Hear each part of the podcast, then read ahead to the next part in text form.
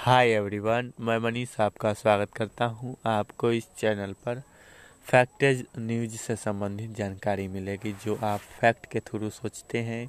कभी कभी आपका मन में जो मज़ेदार प्रश्न है, वो उठते होंगे। सो ऐसा कुछ आपको इस चैनल पर सुनने को, जानने को मिलने वाली है।